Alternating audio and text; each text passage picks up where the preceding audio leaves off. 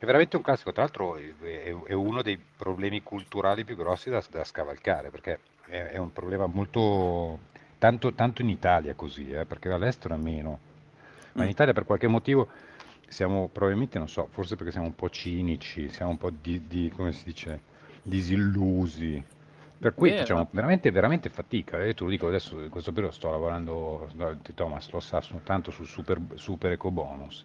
Cioè, ma, sì. se, ma non avete idea di quanta gente consideri questa roba una fregatura, una roba che non ha senso, una roba che... Cioè, dici, ma, ca... cioè, ma scusa, e fanno passare un anno, capito? Un anno e mezzo. Madonna. E poi dopo dicono, no, ma adesso mi trovi l'impresa. Eh, ma amore, se ce la facevi a luglio, a luglio dell'anno scorso, a settembre dell'anno scorso, certo. gennaio a dicembre o gennaio, anche a marzo di quest'anno, ma cioè, è chiaro che se me lo, se me lo chiedi a, a, dicembre del 2021, eh, adesso è un po' più difficile trovare certo. le imprese.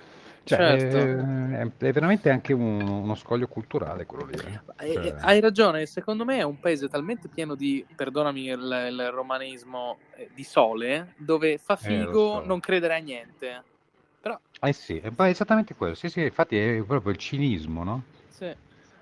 Che è un peccato perché, cioè, tra l'altro, questo paese ha un potenziale mostruoso e se fossimo un po', un po' meno cinici, un, po', un filino più come dire, avvezzi a dire vabbè, oh, se sbaglio sbaglio, cioè, esatto. eh, no, in qualche modo la, la, la, recupero, non è che muore nessuno se sbagli, cioè, invece sì. qua eh, quella, quella, quella, cultura lì di, di dire, prendere dei rischi, magari calcolati, mm-hmm. perché certo. cioè, non, è che, non, è che, devi rischiare no, che, che, ti portino via la casa, per carità di Dio, però cioè se rischi anche, voglio dire, anche se sbagli in una roba come Super Eco Bonus, va bene, ti portano via 30.000 euro, però se la casa ha 30.000 euro di valore in più non è che te ne hanno rubati, no? Cioè non è che ti hanno... Certo. Sì, chiaro, sarebbe una grossa seccatura, però cioè, in tutto questo c'è in palio un sacco di, di benefici, no? E, eh, vabbè, certo. tutto così, eh, bisogna, come dire...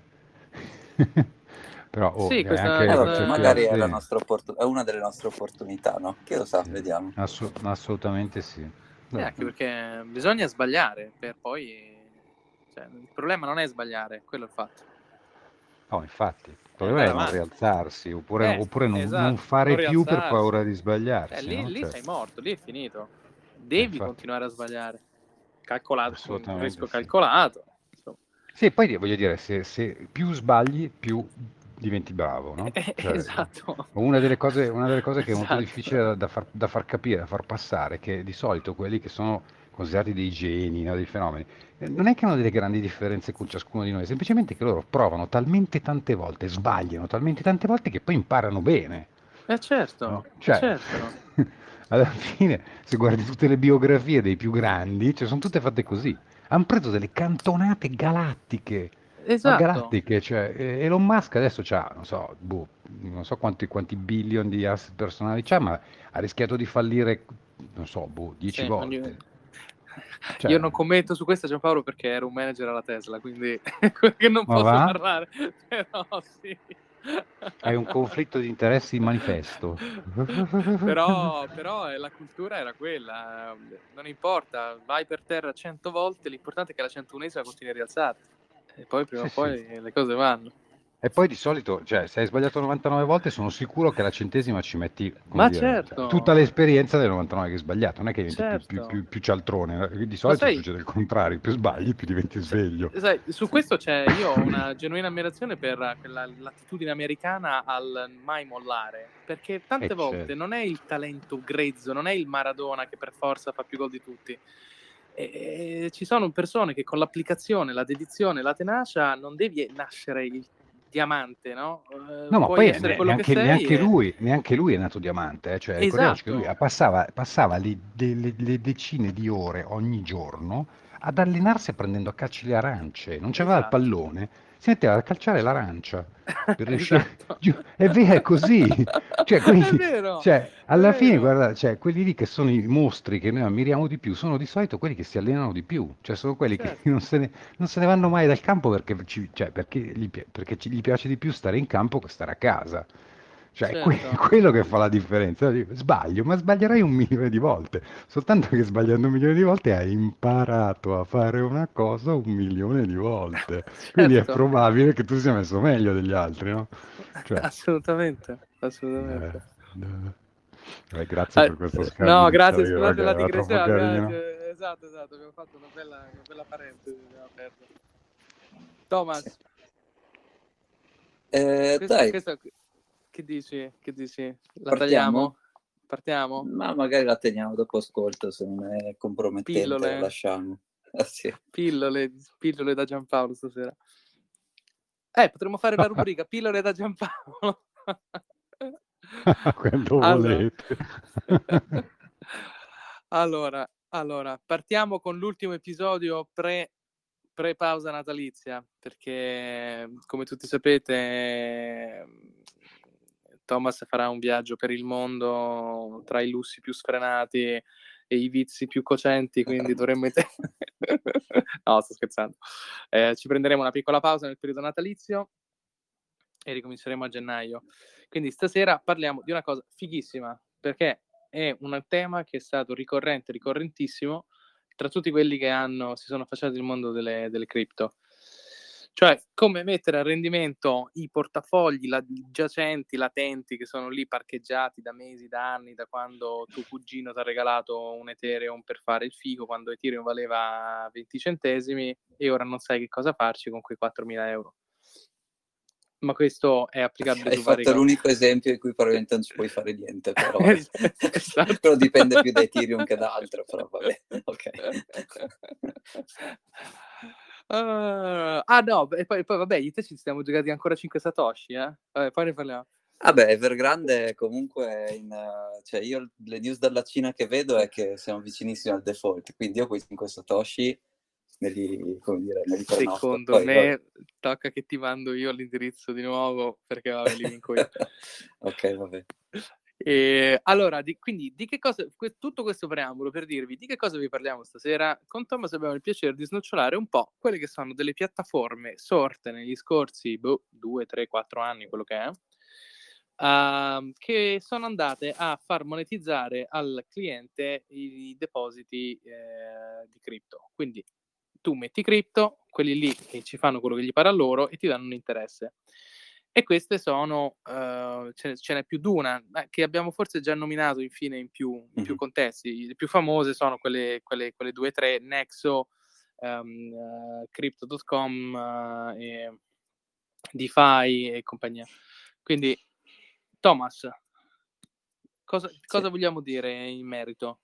Ma allora, in realtà, magari poi facciamo anche una descrizione, facciamo un po' di esempi, però Vai. quello che mi premeva, che mi piaceva discutere, che appunto mi aveva ispirato Giampaolo a fare, è preparare un framework per l'analisi del rischio. Cioè, dato un progetto, uno a caso di, poi facciamo qualche esempio, come sì. faccio a capire quanto è rischioso, almeno come faccio a benchmarkarlo contro gli altri e di questo rischio come faccio un po' a, a renderlo più granulare, a capire se sto rischiando di più dal punto di vista tecnico, se sto rischiando di più dal punto di vista legale o se sono dei rischi di mercato, cioè che tipi di rischi diversi ci sono e come faccio a pesarli uno contro l'altro. E quindi cioè, io non so se questa cosa sfocerà mai in, in qualcosa di, diciamo, operativo. Per adesso io l'ho, è un framework che mi sono preparato, l'ho usato su alcuni, alcuni miei progetti e non so, come vuoi fare? Vuoi raccontarci allora, un allora, po' tu cosa facevi? Eh, aspetta, facciamo, facciamo, un attimo una premessa. Eh, la domanda che sorge nel settore è: ma com'è possibile che io parcheggio il, le, mie, le mie cripto su uh, crypto.com per dirne una, per dirne una mm-hmm. e quelli mi danno addirittura anche il 12-15% su, alcune, su, alcune, su alcuni progetti?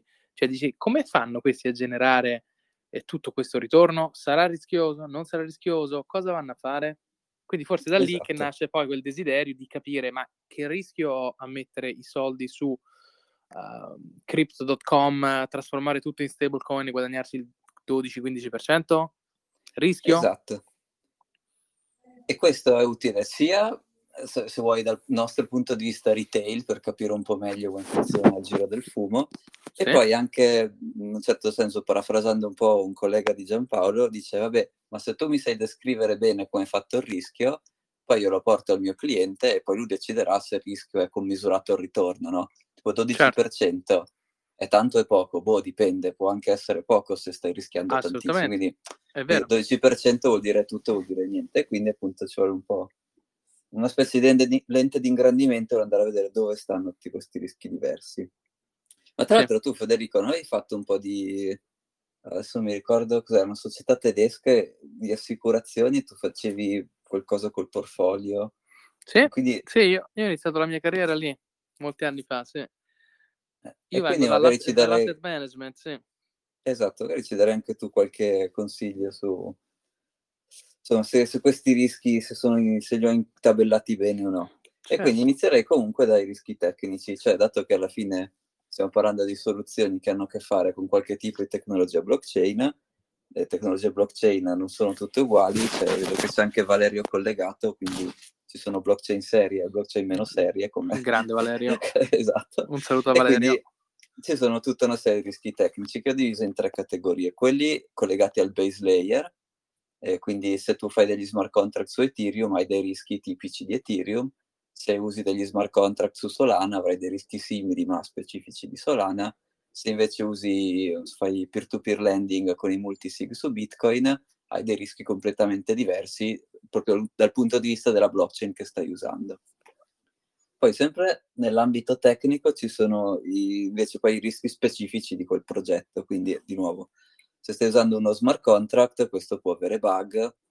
Um, o se stai usando un'architettura con uh, qualche con, che non so, con qualche nuova crittografia strana, tipo sempre per far piacere a Valerio, nominiamo IOTA ad un certo punto usava una funzione di hashing rotta e quindi trovavi molto facilmente delle collisioni e quindi come dire ci sono delle, eh, delle caratteristiche tecniche specifiche di un certo progetto che, che, tu poi vai a indagare ad esempio appunto questi smart contract e poi ci sono sempre dal punto di vista tecnico dei rischi di interfaccia, cioè va bene, c'è questo oggetto che, dove tu gli butti dentro i soldi e lui ti paga dei ritorni, però l'interfaccia con questo oggetto come è fatta?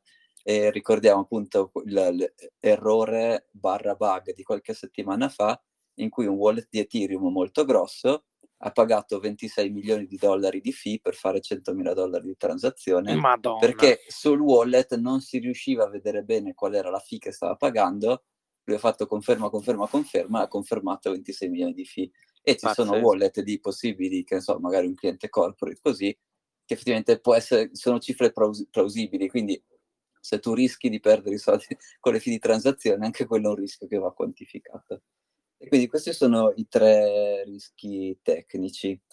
Eh, poi magari prendiamo un esempio e li sravaniamo nei dettagli.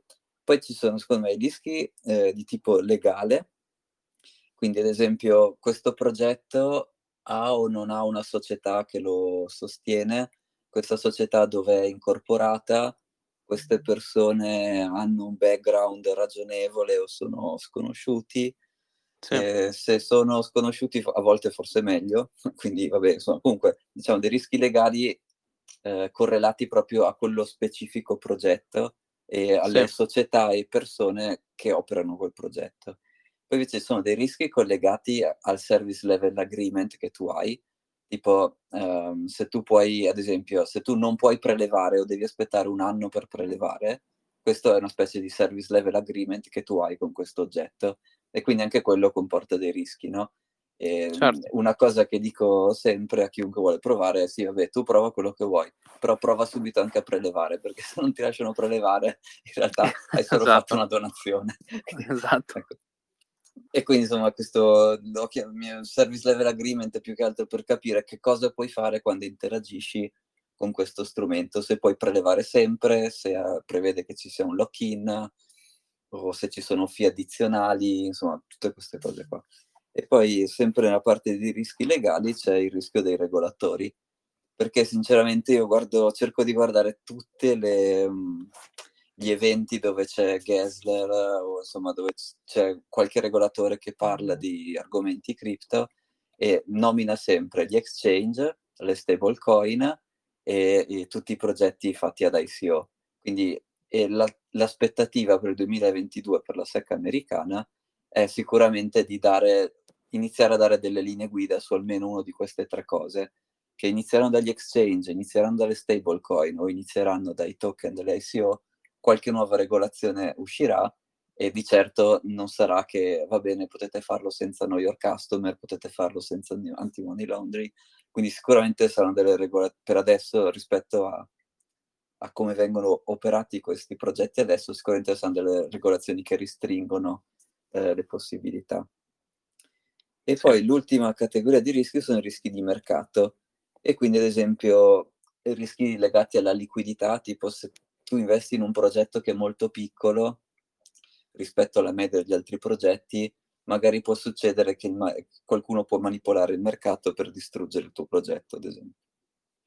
Um, poi magari negli esempi pratici questa cosa diventa un po' più chiara, um, però ad esempio forse l'esempio più semplice da fare, generale da capire, è se il gruppo dei fondatori di questo progetto ha allocato per se stesso il 40% di, ne so, il, il token di, uh, della, della, dello smart contract che opera questo, questo um, protocollo di DeFi. Tu vuol dire che ad un certo punto, quando il lock-in period di questi token finisce, hai qualcuno che può vendere il 40% di questo token, no? E quindi come eh, certo. lo vende in testa. E quindi questo è un rischio t- di liquidità, non so bene se sono i nomi giusti che sto usando, però è un rischio di mercato legato a come è distribuita la liquidità di, di questi oggetti.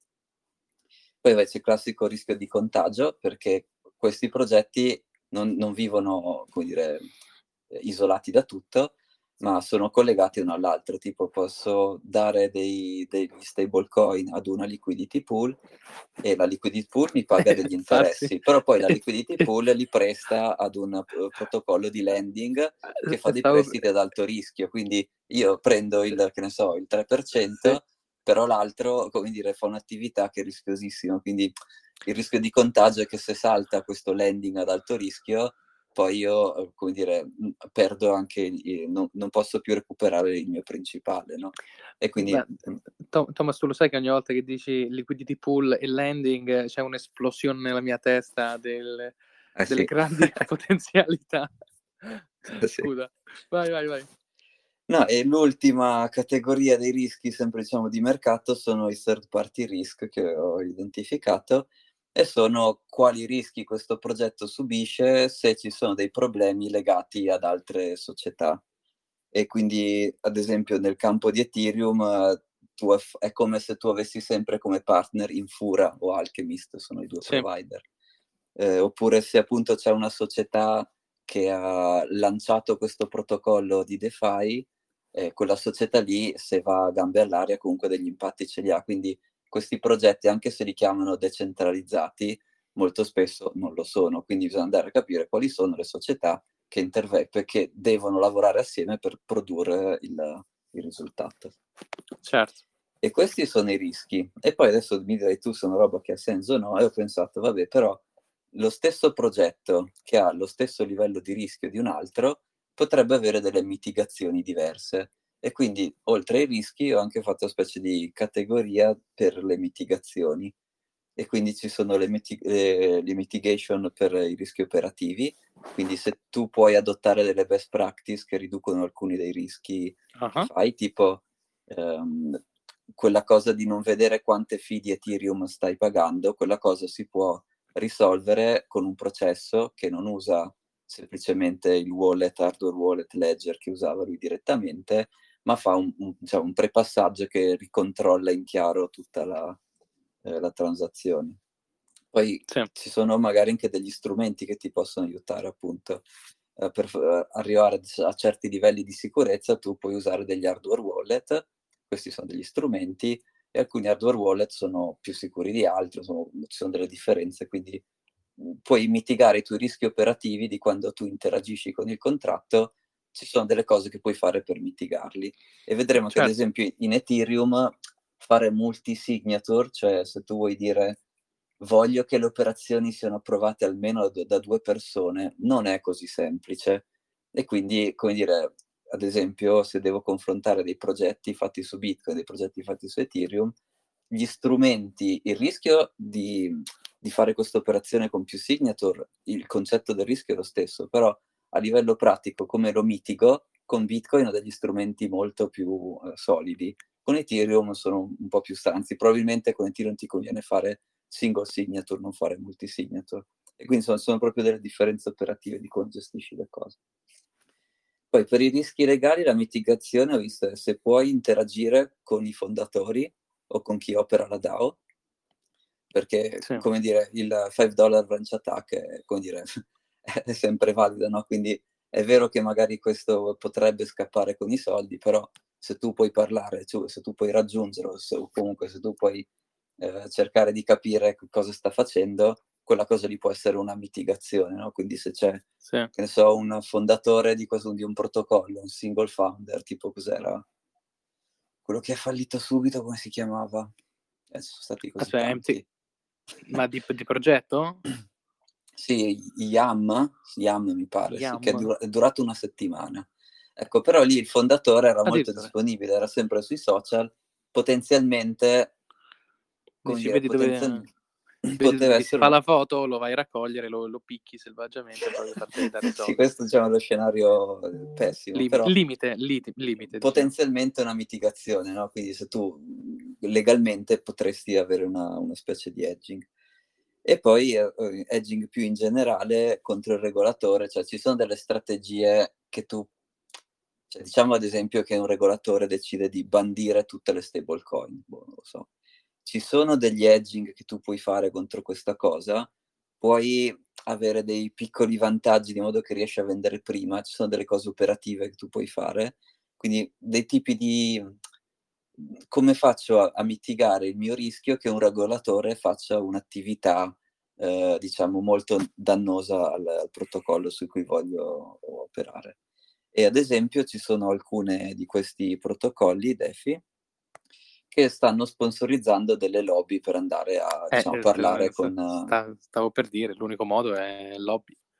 Eh sì, esatto. E quindi però ci sono alcuni protocolli che lo fanno e altri che no, quindi come dire, il rischio è lo stesso, però alcuni protocolli ti offrono una mitigazione che poi che valgono, valga, boh, però altri non te lo offrono neanche, quindi comunque secondo me era, import- era interessante vedere diversi progetti anche sotto questo aspetto qua.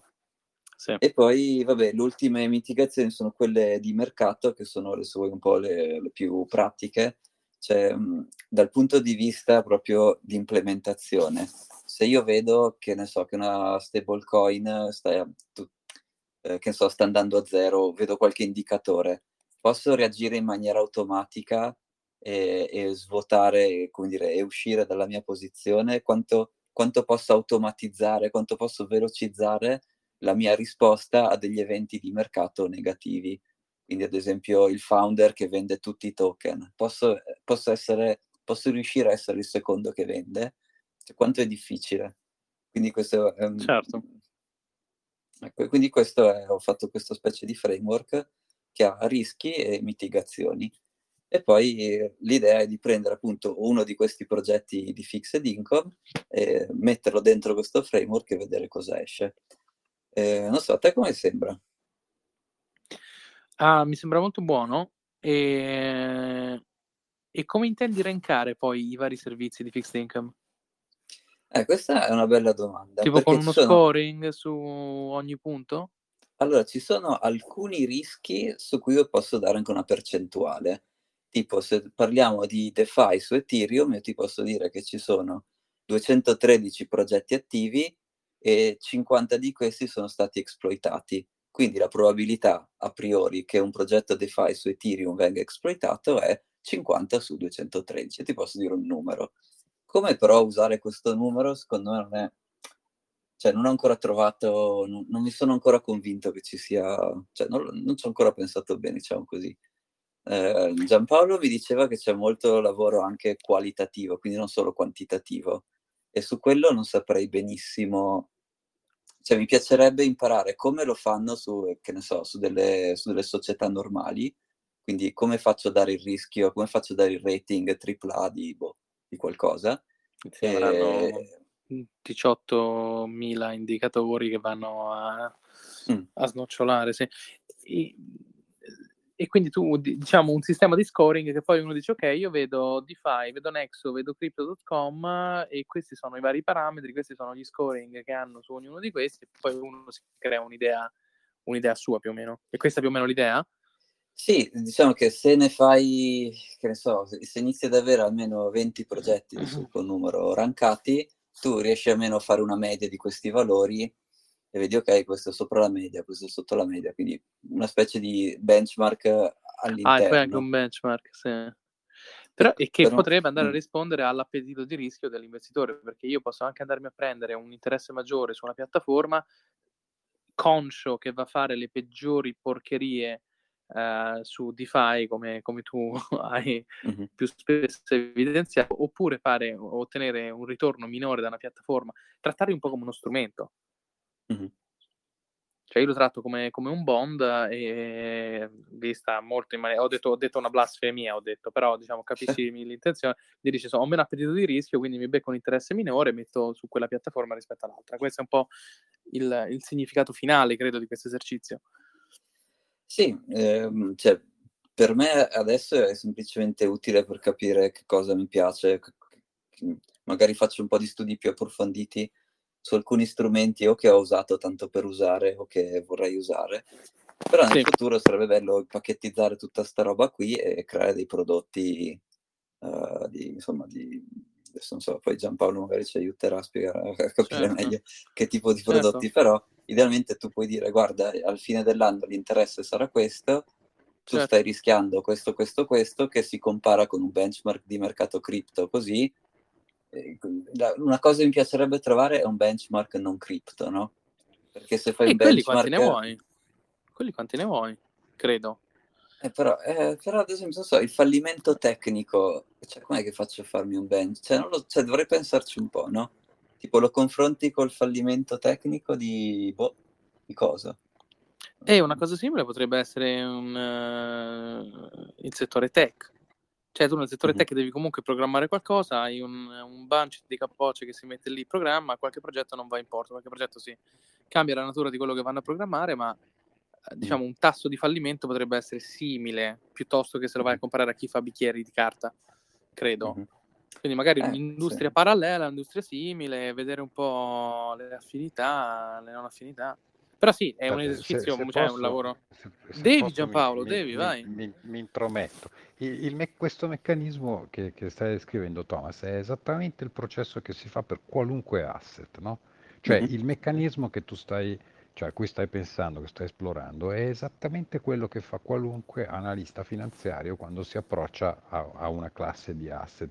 Tipicamente quello che succede è che tu prima ti, ti confronti con le cose più vicini no? più vicine all'asset che stai guardando, no? e quindi il ranking te lo fai, tra virgolette, interno nel, nel, nel laghetto, tra virgolette, che stai guardando. Poi man mano che tu eh, eh, riesci a dare un quadro sempre più affidabile al, alla matrice che usi per analizzare rischio e rendimento, poi quella pian pianino eh, cominci a vedere in trasparenza anche la similarità con altre classi di asset. Quindi è assolutamente giusto anche quello che eh, che stava dicendo Federico un attimo fa, no? cioè eh, eh, tu poi, se tu diciamo, costruisci un framework che ha un minimo di affidabilità su tutto quello che è il tema eh, di, degli stable, tutto, tutto quel tema dei, dei, coin che non sono stable, eccetera, ma cominci a fare ranking, sei in grado di fare dei ranking più o meno quantitativi e più o meno qualitativi, poi quello che succede è che quando quel framework diventa, tra virgolette, più trasparente,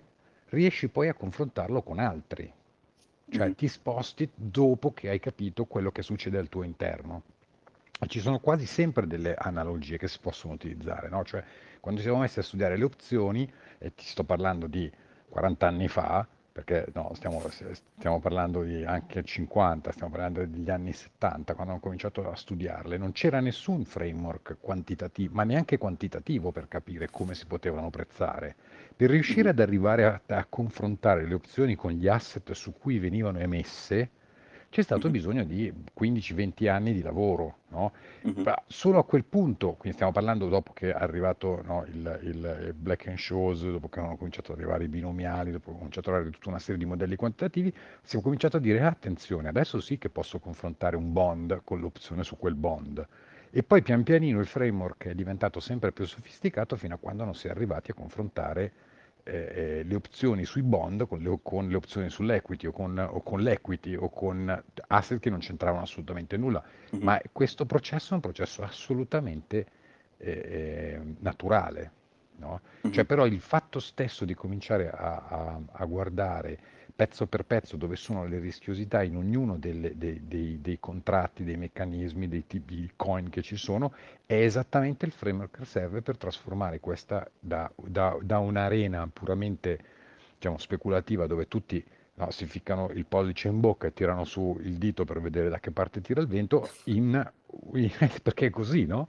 Cioè se sì, ci fate sì. caso, la, la, maggior parte, cioè per voi oramai tantissime cose sono trasparenti, invece per quelli che si avvicinano adesso al mondo dei, dei bitcoin, cioè l'unica cosa che vedono è il più 80, meno, meno 80, meno 90 o più, più 50 e via discorrendo, ma non riescono a capire qual è il meccanismo perché non ci, non ci, sono cose che sono confrontabili. Invece il lavoro che state facendo voi è esattamente quello di cominciare a prendere, per esempio, strumenti da altre asset class, portarli dentro, che ne so, l'analisi tecnica, ne dico uno, oppure l'analisi dell'open interest di cui avete parlato l'altra volta. No? Uh-huh. Allora, tutti, tutti questi, questi meccanismi di cominciare a confrontare i contratti con quello che esiste già e portarli no, i, a, por, diciamo, portare il settore, tra virgolette, a dotarsi di una serie di strumenti di analisi è esattamente quello che li trasporta poi nella, no, nel, nel, mondo del, degli asset normali. No? Mm-hmm. Cioè a un certo punto questi, qui, questi asset qui probabilmente io immagino saranno normalizzati. E allora a quel punto chiaramente il, il, diciamo, anche gli operatori che, che, oggi magari si tengono a distanza mille miglia, quando cominceranno a vedere in trasparenza quello di cui state parlando proprio stasera, e avranno un modo di, di cominciare a farci conti, no? quindi mettersi in gioco, come evidentemente stanno cominciando a fare in parecchi. No? Lo sapete, l'avevi citato forse, forse tu, eh, eh, Thomas, nello scorso, che no, Citibank ha aperto, non so se 100-200 posizioni. Ah, sì, dicevi, sì. Eh sì, per, per, per, per operatori di, eh, di, di, di, cripto, no? quindi nel mondo cripto, cripto e, e, e, blockchain, che sono, quelli lì sono segnali abbastanza forti perché 100 persone sono tante, cioè un trading desk gigante, un trading desk da 2000, se ci sono 100 persone, il 5% sono dedicate a quella roba lì, beh, sono veramente tante, quindi evidentemente questo, questo studio, questo ragionamento che stai facendo tu, stanno cercando di farlo anche altri. No? Okay. E questo secondo me è un ottimo segnale. Sì, sì. Assolutamente, okay. assolutamente, Spero di non avere dirottato la discussione. No, no, no, no, anzi, no, no ma cioè, è talmente un mondo in divenire che esatto, cioè, più, più, elementi ci sono per creare dei framework di comprensibilità anche di questi asset stessi e, e, e più le, le, l'industria stessa va verso una maturazione. Mi fa piacere che è stato lo stesso, io non conoscevo questo fatto anche con, con, con gli options a, a suo tempo, insomma, quindi è tutto, è tutto, un settore che va maturando e si accresce di, di, elementi che lo aiutano a capire se stesso, forse. Mm. Assolutamente eh, sì. sì. Perché è nel, nel, chi, cioè, nel, fino, fino, a molti anni, per questo sai anche tutto il discorso del famoso stock to flow, giusto o sbagliato che sia, è un'altra goccia nel calderone di capire quest'asset, che poi si rivelerà giusto o. O di non capirlo. o di non capirlo, ma anche quello è utile, anche quello è utile perché elimina un'opzione dal tavolo. Allora mm-hmm. la scarsità non ha un effetto su questo, insomma, quindi sì. Eh... Okay. E poi mi vengono in mente, eh... sì, esatto, ci sono molti modi poi, esatto, di, di, pensare da diverse angolazioni a questi asset e trovare anche dei cluster comuni, immagino. Quindi sì. è un bel esercizio, un bel esercizio.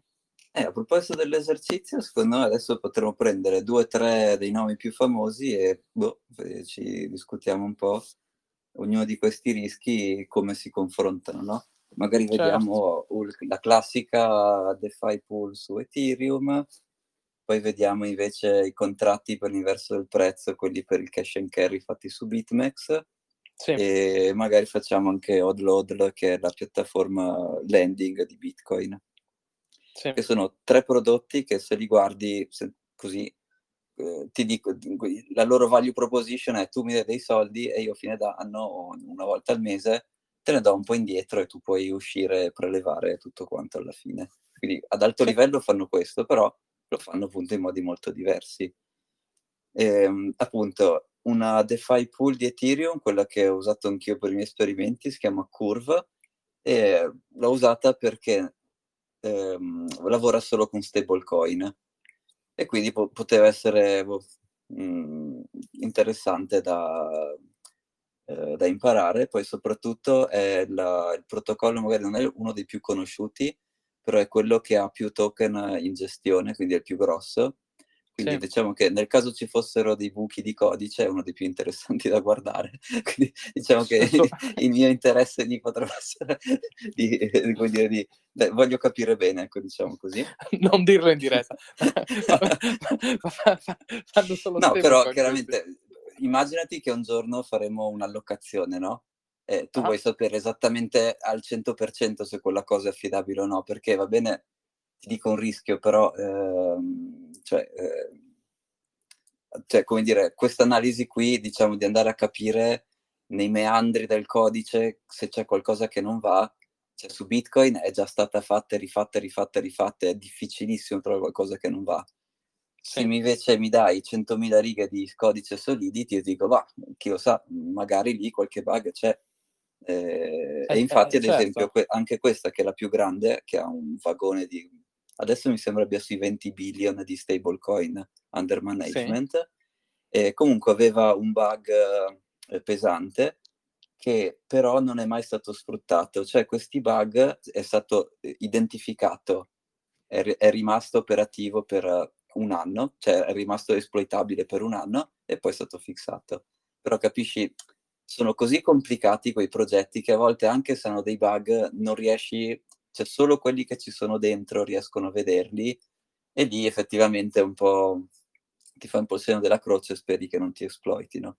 Però eh, comunque ogni, vol- dire, ogni complessità ha i suoi rischi, quindi il, classico DeFi su Ethereum eh, ha, ha un, come rischio di, di, progetto, quindi questo è un rischio specifico di come è implementato, ha il fatto che gli smart contract più sono grandi e più sono complicati, più effettivamente è, pro- è, probabile che ci sia dentro un qualche tipo di, di, errore.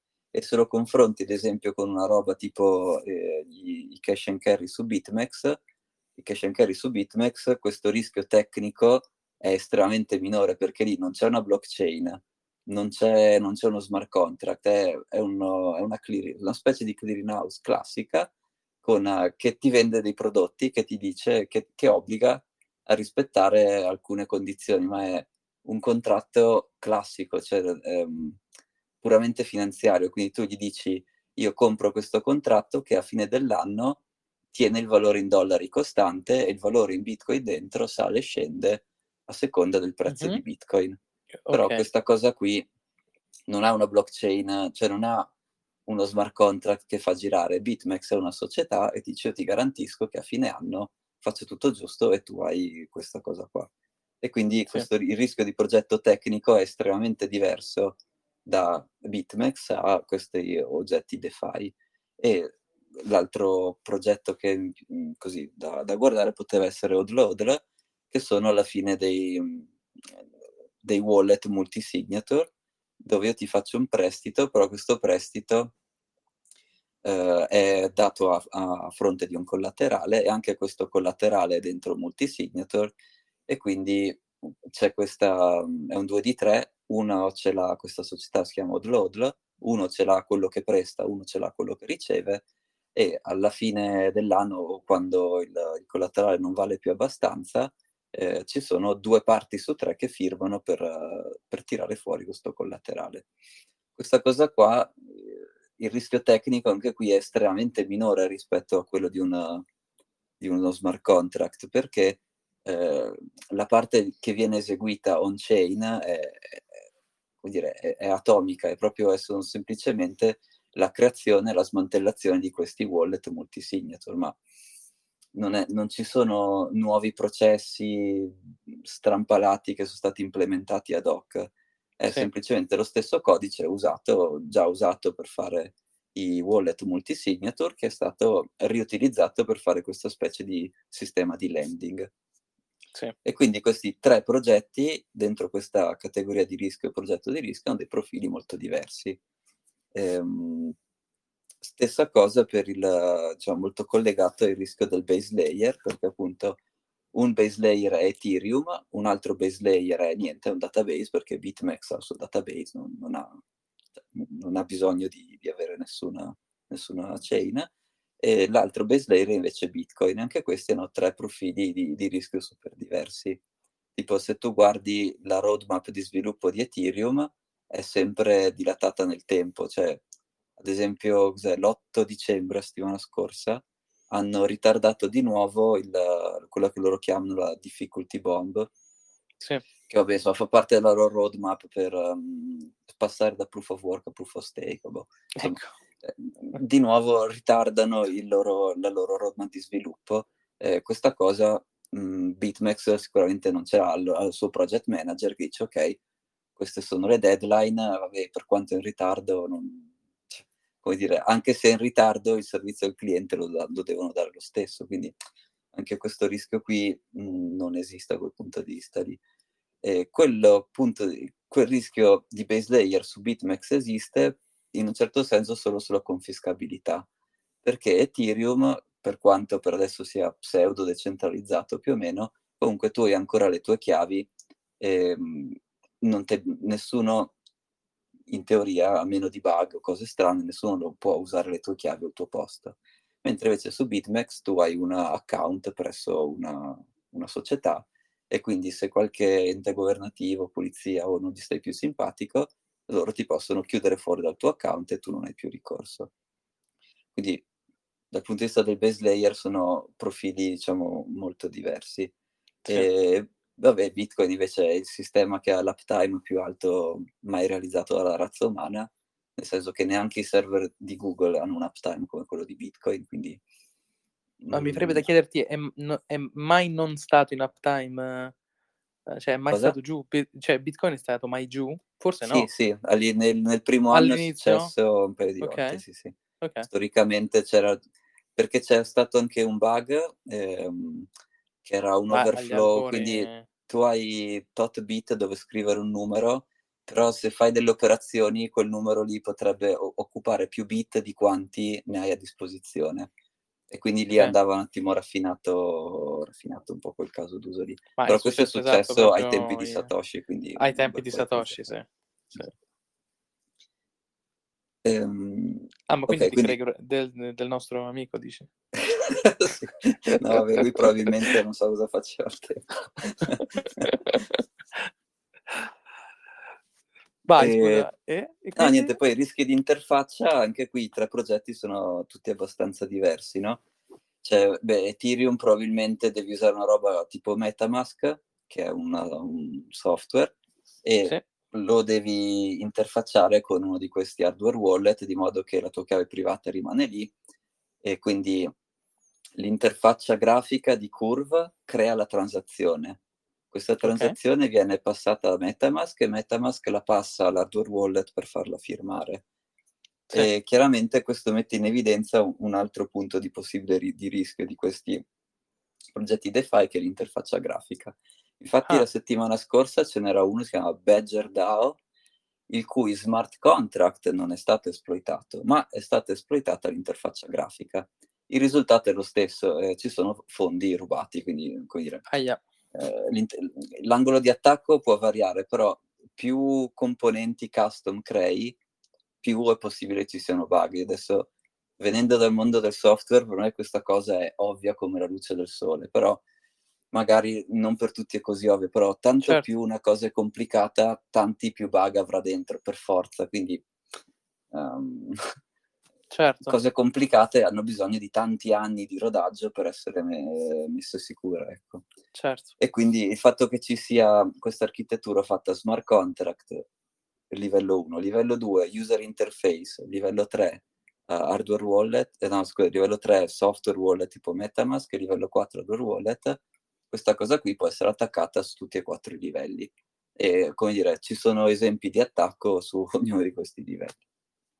BitMEX questa roba in un certo senso non ce l'ha o comunque ha la, la sicurezza di un sistema di login classico, quindi quello della tua banca, è, è comparabile. E, ehm, e, Bitcoin invece di nuovo essendo le operazioni che fa molto eh, consolidate, sempre quelle, quindi la firma di una transazione multisig, la firma di una transazione con delle istruzioni, con la lock script, quello che è, essendo molto ripetute da dieci anni più o meno sempre uguali, adesso magari sono rese più efficienti in alcuni modi, ma concettualmente sono uguali, non ci sono esempi di, uh, di hack sull'infrastruttura Bitcoin a livello di infrastruttura. A livello di interfaccia grafica possono esserci e quindi sì. qui a livello di mitigazione bisogna andare a vedere i progetti che cosa offrono, quindi se il codice dell'interfaccia grafica è open source o no, se, è stato, se ha fatto degli audit o no. Quindi a livello di interfaccia grafica può succedere, eh, come dire, quello è, succede ovunque. Sì. Um, e niente, poi a livello di hardware wallet, anche lì ci sono vari attacchi relativi agli hardware wallet, anche quelli però sono un po' uguali per tutti. Ehm, so, su questa parte dei rischi tecnici, qualche numero che avevo preso Vai. era appunto su 213 progetti DeFi su Ethereum, 50 sono stati esploitati, quindi a priori tu ti puoi aspettare che il 23% delle volte che tu usi un progetto DeFi Mm, probabilmente qualcuno sta rubando qualcosa. Come sì. funzionano però questi exploit? Eh, quello di Badger DAO secondo me è stato fatto abbastanza bene, cioè hanno provato l'exploit su somme piccole per mesi, di modo che quando un utente si lamentava, diciamo, a questa fondazione che gestisce il progetto, comunque la fondazione ti eh, ma sì, sono 100 euro, avrei perso tu le chiavi, ma no, è impossibile, bla bla bla e quindi sono andati avanti due mesi di, di operazioni per, per, ottimizzare il loro attacco e sì. poi invece due settimane fa si sono presi drop the bomb sì 100 milioni boh, non mi eh, ricordo ma, no, e, ehm, sì. E quindi insomma questo 23% come dire non è sempre da 100 milioni questo 23% può essere magari 100 euro alla volta, però è una cosa che tu devi tenere presente se usi quegli strumenti lì. Ma hanno, e, ehm hanno, hanno usato l'interfaccia? Eh, sì, quando ti creo la transazione da firmare, sì. eh, quella la crea l'interfaccia grafica cioè... di questi siti DeFi, no? E questi hanno semplicemente cambiato l'interfaccia, boom, cioè proprio degli scam di, ultimo, di ultima lega proprio. Eh, ma d'altronde si presta molto, modo, no? Perché, eh, certo. perché queste transazioni sono molto diverse. Cioè, interagire con uno smart contract comunque sono, sono, tutte cose custom perché i nomi delle chiamate sono custom, è tutto custom, quindi sì. non è che puoi fare uno script, diciamo, client side che controlla se quella firma che tu stai, quell'oggetto che tu stai per firmare è di una forma canonica o ha dentro delle robe strane. Certo. È molto difficile. Mm, sì, no, sai, cui, sì, ricordo un po' tipo le truffe che ti arriva l'email delle poste che ti devi loggare per cosa ti fregano i soldi. Sì, sì sempre interfaccia modificata e funziona così.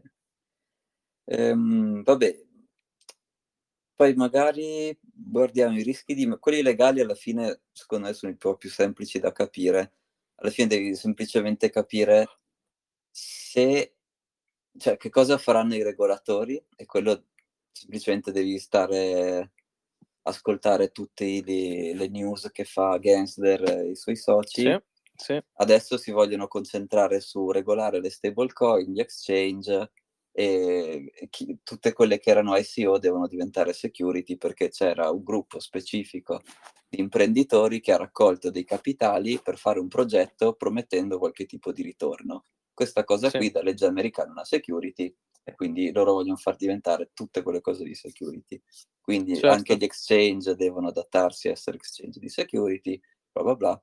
Forse la conversazione più interessante sulle stablecoin, perché appunto il dollaro sta un po' perdendo il suo appeal globale come reserve currency e quindi le stablecoin sono la nuova frontiera della dollarizzazione. Cioè per adesso le stablecoin più uh, famose sono quelle basate sul dollaro. E quindi quello, mh, mm, se vuoi, eh, lì c'è un, c'è un, po di, dubbio perché vogliono regolare ma capiscono che se regolano troppo anche lì poi perdono questo appeal. Quindi quella è la parte più interessante da seguire. E vabbè, sì. ovviamente, che cosa succede se una stablecoin viene detta illegale? Se c'è una liquidity pool, tipo su Curve Finance, hai queste liquidity pool con dentro due o tre tipi di stablecoin diverse. Se una USDT, Tether, viene detta illegale, va a zero, tutte le pool iniziano a riempirsi di questo Tether perché uh-huh. tutti i trader cercano di dampare il loro Tether per prendersi fuori le altre stablecoin che ci sono dentro la pool. Quindi l'obiettivo è monitorare queste news per cui appena succede tu devi essere il primo che dampa tutti i tether e si prende fuori altre stablecoin o il contrario insomma. Sì. ehm, però appunto dal punto di vista del rischio legale questo è quello più interessante. Gli altri sono un po' le solite cose andare a vedere chi ha gestito il progetto dove sono incorporate le società um, per cui boh, quello direi abbastanza classico Invece un'altra cosa che è particolare dei, dei prodotti eh, diciamo, legati al mondo cripto sono i rischi delle, di liquidità, no? Quindi se, tu, se il tuo token o la tua, liquidi, o la tua pool è piccolissima, è molto più piccola rispetto, che ne so, alla dimensione media di una transazione, quella cosa è molto rischiosa perché possono, un player più grande può fare il bello e il brutto tempo piuttosto che il founder eh può certo. vendere tutti i token che gli sono stati e, assegnati. E crescere il valore, certo. E l'altro market risk, diciamo, correlato un po' a tutti, forse non a BitMEX, ma sicuramente agli altri, è che alla fine tutti questi protocolli di lending alla fine prestano a trader. Cioè, adesso è così, no? E quindi questi trader ti danno alla liquidity pool da dove prendono questi fondi in prestito danno sì. come collaterale, so, Bitcoin, Tether, uh, scusa, sì, beh, anche Tether o Ethereum. Quindi se eh, uno sì, di questi, sì. vuol dire, se il mercato va tanto giù e va tanto giù per tutti, questi eh, ar- gli arrivano le margin call e quel, in quel momento lì, come dire, se tu sei la liquidity pool, questo è un po' complicato da spiegare, che ha prestato la liquidità al protocollo di lending, che ha prestato la liquidità a questo trader a cui gli arrivano le margin call e non riesce a coprirle, alla fine la perdita ti torna in cima alla tua liquidity pool. Quindi eh certo, il, sì. il, rischio di mercato che, diciamo, che permea tutte, tutte, queste soluzioni qui, quindi sì, anche Hodl Hodl che, che, lavora su Bitcoin, Curva Finance che lavora sulle stablecoin di Ethereum, tutte, tu, tutte le, le pool in generale, è che in realtà loro fanno lending a trader che il collaterale che danno è sempre un'altra forma di cripto, quindi se tutto il mondo cripto scende e il mondo cripto è tutto correlato a se stesso, quindi se scendono, scendono certo. tutte. Certo. Eh, può succedere che questa cosa qui, anche se tu, delle, anche se tu in teoria avresti delle stable coin, in realtà le hai prestate a qualcuno che le ha perse e non ha abbastanza eh, collaterale per ricomprartele perché il collaterale è sceso di valore. E quindi questo è l'unico vero rischio, diciamo, generale di, di tutte queste Una sorta di flash crash collettivo del, dell'asset e del suo collaterale per cui si crea un'insolvenza diffusa, dici. Esatto, e tu non riesci a recuperare il, il lender che ha prestato al trader, recupera il collaterale, ma quello non, non, non è sufficiente per ripagare la, eh, il, il prestito che ha preso dalla liquidity pool. Certo. Ehm, in realtà sono andato un po', un po', più lungo di quello che volevo, avrò addormentato tutti. No, ehm, no, no, continua, continua. Eh, no, vabbè, poi più che altro le mitigazioni magari ci ragioniamo un'altra volta, sono già passata un'oretta più o meno. Ehm, non so, tu, cioè, secondo te quali sono le domande magari che ti vengono fatte più spesso?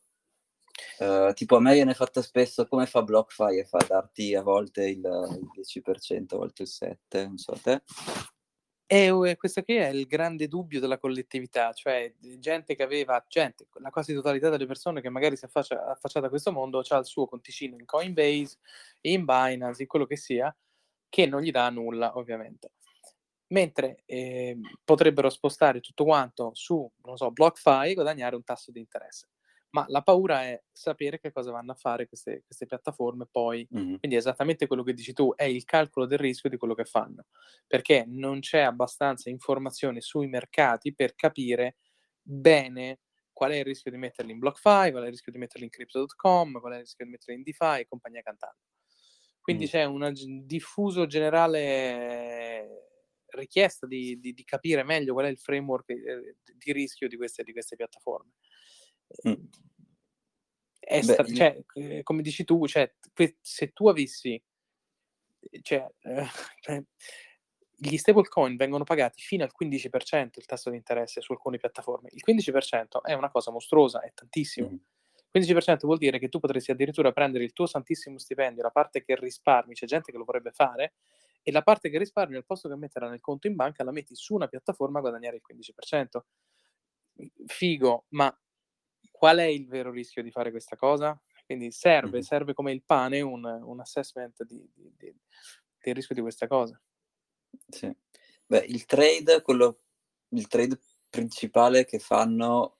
È il cash and cash. Eh, esatto, è quello, loro comprano questi, anzi scusa, vendono i contratti per l'inverso del prezzo di Bitcoin, che sono basati sui prezzo future, e però alla fine, alla fine dell'anno loro c'è, c'è, una differenza tra il prezzo future e il prezzo spot. E, e storicamente, e questa è una cosa che anche questo vorrei approfondirla meglio, cioè, storicamente questo è stato il 37%, quindi la media di tutti gli anni dal 2014, quando esistevano i primi, fino al 2021 è stato il 37%. E quindi questo è il trade che loro fanno per garantire quei tassi di interesse. Però, Però sappiamo oggi, esatto, si è ridotto lo spread, quindi non possono fare generare più il 15, ci faranno il 5-6% forse, credo credo, ma eh, mi sbaglio sì, forse. Dimmi, ma non dimmi solo, ma secondo me c'è qualcosa di ancora più losco, perché tu mi dicevi che alcune di queste piattaforme adesso ti hanno obbligato a comprare il loro token se vuoi arrivare ad un certo esatto, rate di esatto. interesse. S- sostanzialmente, esatto, bravissimo, stanno facendo tutta la stessa cosa, hanno il loro token e ti danno interessi diversi a seconda che tu li guadagni nel token o nella criptovaluta che hai messo. E naturalmente questo, questo genera tutta una spirale pericolosissima in un determinato modo, no? Eh beh, certo, se mi paghi il 10% in un token che crei tu quando vuoi, beh, grazie.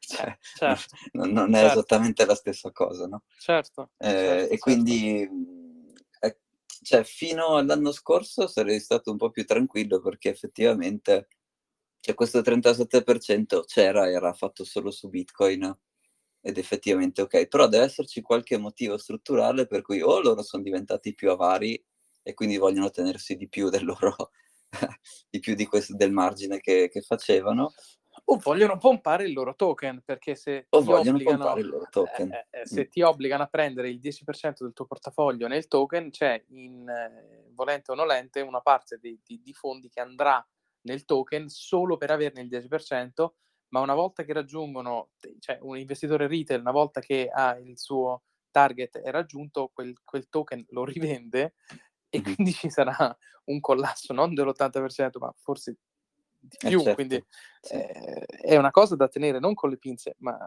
di più sì. quelli, quelle piattaforme che fanno questo. Sì. Poi ci sono sicuramente alcune che fanno prestiti, eh, quindi prestiti con, con collaterale, no? quindi ti presta, prestano gli, gli, USDT se tu gli dai tot Bitcoin come collaterale. E quelli in un certo senso mi fanno un po' meno paura perché comunque finché hai collaterale, boh, mm, come dire, il rischio è, in caso il rischio grosso è che ci sia appunto quel crash tutto collegato di tutto in cui anche i collaterali non valgono più niente, però quello ce l'hai in tutti questi progetti, non è che ce l'hai solo con Nexo o solo con BlockFi o, o non so che... Comunque è uno scenario, uno, stavo pensando, uno scenario apocalittico di liquidazione totale e mercato di crash totale non l'abbiamo ancora vissuto, eh? C'è stati crash, mm.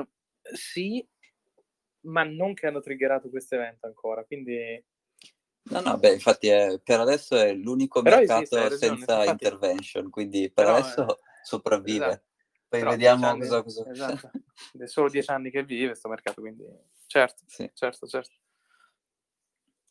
Curioso. Um, e quindi niente, i, quelle percentuali, però la percentuale di lending mi sembra che sia qualcosa tipo il 10%, comunque strozzinaggio, però è difficile che vada tanto sopra, quindi se c'è qualcuno che offre di più, eh, di rate, vuol dire che sicuramente fa quel, quel cash and carry su BitMEX o Deribit o quelle cose lì.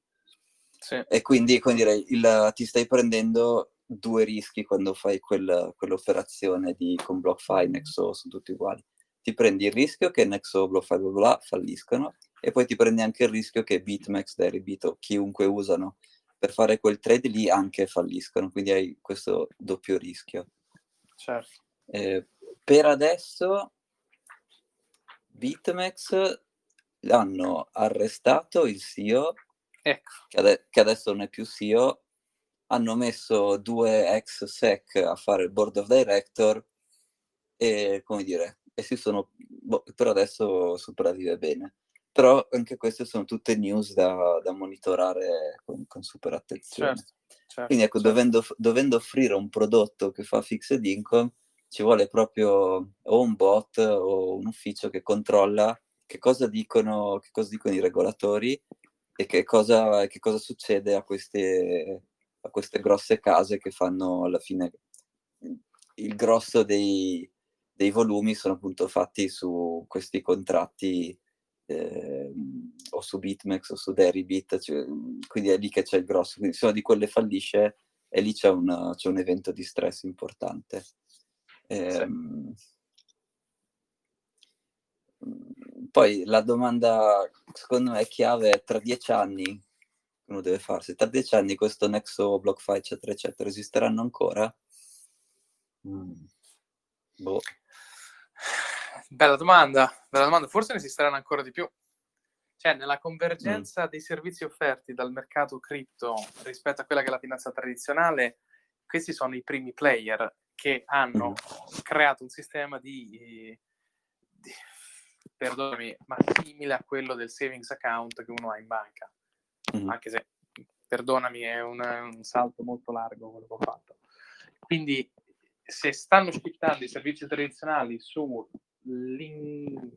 creare servizi paralleli nel settore cripto, può darsi che non solo ne esisteranno ancora tra dieci anni, ma che forse ne esisteranno ancora mm. di più, o forse che le banche stesse offriranno la custodia faranno lo stesso eh, io servizio. penso proprio a quello, sì. Eh, quindi... Cioè, come dire, immaginati che ne so, Unicredit che dice adesso faccio concorrenza a, boh, so, Nexo, okay, o ancora peggio, non so, Bank of certo. America, adesso faccio concorrenza a Nexo, boh, certo. sopravviverà Nexo, non lo so. Boh, non lo so. Hai ragione, hai ragione, bella domanda. Certo, questo è un cioè, rischio. Cioè, paradossalmente, se dovessi farlo, io imparerei a farlo direttamente su BitMEX. Mi faccio segno della croce e, e, lo faccio io direttamente quel trade lì. Cioè, non è impossibile, non è... Va Però sai, un po' bene. Eh, ma il vantaggio è il non dover fare nulla. Mm, cioè, mi sembra che uno di questi servizi, cioè, addirittura credo che Nexo, credo che ti paghi tutti i giorni Mm-hmm. Cioè, capisci che, che, che, che, tipo di servizio? Che uno si alza la mattina e vede il conto cresciuto. eh, credo che Crypto.com lo faccia tutti i mesi o comunque ogni, forse ogni settimana, eh, mi sembra. Beh, oppure un altro parametro interessante da guardare è se hanno delle assicurazioni, quanto coprono rispetto esatto. a quanto hanno sotto management. Esatto, eh, esatto, che è uno dei loro punti forti di marketing sui, sui loro siti Mm-hmm. Però cioè, dire che un'assicurazione da 300 milioni non vuol dire assolutamente niente, bisogna vedere come viene ripagata, quanto copre, quant'è, che Vabbè, tipo certo, di collaterale hanno, cioè... hanno 30 bilioni, 300 eh, milioni. Cioè, eh, esatto, magari vanno ripagati prima determinati tipi di account che piuttosto da altri, quindi eh, vedi, è ancora tutto fumoso, è ancora tutto mm-hmm. fumoso. Ehm, Quindi ancora di più se, servirebbe esatto quello, quello schema di, di, rischio con 4-5 variabili eh, importanti su cui poi fare, fare un rating di, varie, di vari aspetti per, per, capire, per capire meglio. Sì, Però esiste. Poi mi è arrivata un'altra domanda, questa pseudotecnica. Sì. Queste io le chiamo liquidity pool perché il loro nome diciamo specifico eh, le, eh, i nomi ce li hanno i più disparati, ehm, sì. Pancake Swap, Sushi Swap, tutte queste cose qui hanno un token, quindi tu gli dai le tue stablecoin, gli dai i tuoi asset e loro o immediatamente in cambio o un po' alla volta ti danno i, i token della loro pool. E questi mi chiedono, ma che cosa devo farci? Ah, quello lì è... Allora, di solito si possono fare due cose o li usi per votare le, le decisioni okay. della pool, eh, okay. però sono è abbastanza ridicolo perché anche se tu depositi 100 milioni di dollari, comunque avresti meno voting rights dei fondatori di solito. Quindi certo. e votare, boh, sì, puoi votare sulle cose che non interessano a nessuno, quindi boh, certo. non lo so e l'altro è li puoi vendere in testa, vai su un exchange e vendi, ecco, e glieli vendi in ecco. testa a qualcun altro. Oh, esatto. Perché non hanno nessun valore. Esatto. cioè... Io stavo pensando alla, alla, mossa di venderli, di, di, fare un flash loan collateralizzato per poi fare quelle altre robe su altre liquidity pool che abbiamo snocciolato largamente in altre serate, dove, dove sì, sono strumenti di cui liberarsi il più presto possibile di solito. Sì. E, ehm, e, poi l'altro, il test da fare principale, ripetiamo di nuovo, è provare a prelevare perché la, è l'unica cosa che devi poter fare sempre. Se non lo puoi fare, c'è qualcosa di molto strano. Certo. Eh, che è anche certo. uno dei motivi per cui le soluzioni su Bitcoin mi piacciono di più perché vedo chiaramente c'è un wallet, un multisignature, so esattamente quali condizioni ho, non ho l'interfaccia grafica non, è, non, serve neanche che uso la loro, posso usare direttamente i miei wallet, non, Zero certo. proprio, è molto più trasparente. Certo. Eh, mentre negli altri c'è sempre questo layer di offuscazione in cui c'è qualcosa che ti prepara una transazione. Questa transazione non è mai standard perché tutti i contratti sono diversi, quindi non è mai standard. Boh, mm. Quindi sì, mm, vabbè, prelevare e controllare se puoi prelevare è un po' più facile. Certo. In, in ecco. certo, va bene. C'erano altri punti che volevamo discutere, di cui volevamo parlare, Thomas? Uh, ma no, io no, mi ero segnato solo queste due domande. Certo. Non so se certo. c'è qualcun altro che vuole chiederti qualcosa. Se qualcuno ci vuole fare una domanda, faccia ora o se la tenga per gennaio. va bene, va bene, vedo che siamo stati abbastanza esaustivi nelle nostre spiegazioni. Per cui io ti vorrei ringraziare Thomas, del, è un, un, lavoro bellissimo quello che stai cominciando a fare e secondo me molto molto eh, di cui c'è molta necessità. E quindi grazie mille di averci proposto questo, queste, questi spunti di riflessione su un framework. E, um, vogliamo ringraziare anche tutti quanti che ci avete sentito, che ci avete fatto compagnia in questo primo anno del Bitcoin Cabana. Eh, sì. Noi siamo sempre disponibili per dubbi, curiosità risate. Sapete che potete scaricare i nostri podcast sulle varie piattaforme e sapete che ci potete raggiungere direttamente. Il gruppo è sempre attivo e noi vi auguriamo buone feste, buon Natale e ci risentiamo per le puntate di gennaio. Yep. Thomas, grazie mille. Grazie a te. Ciao, ciao a tutti, un saluto e ci risentiamo presto. Ciao, buone feste, ciao ciao. Ciao.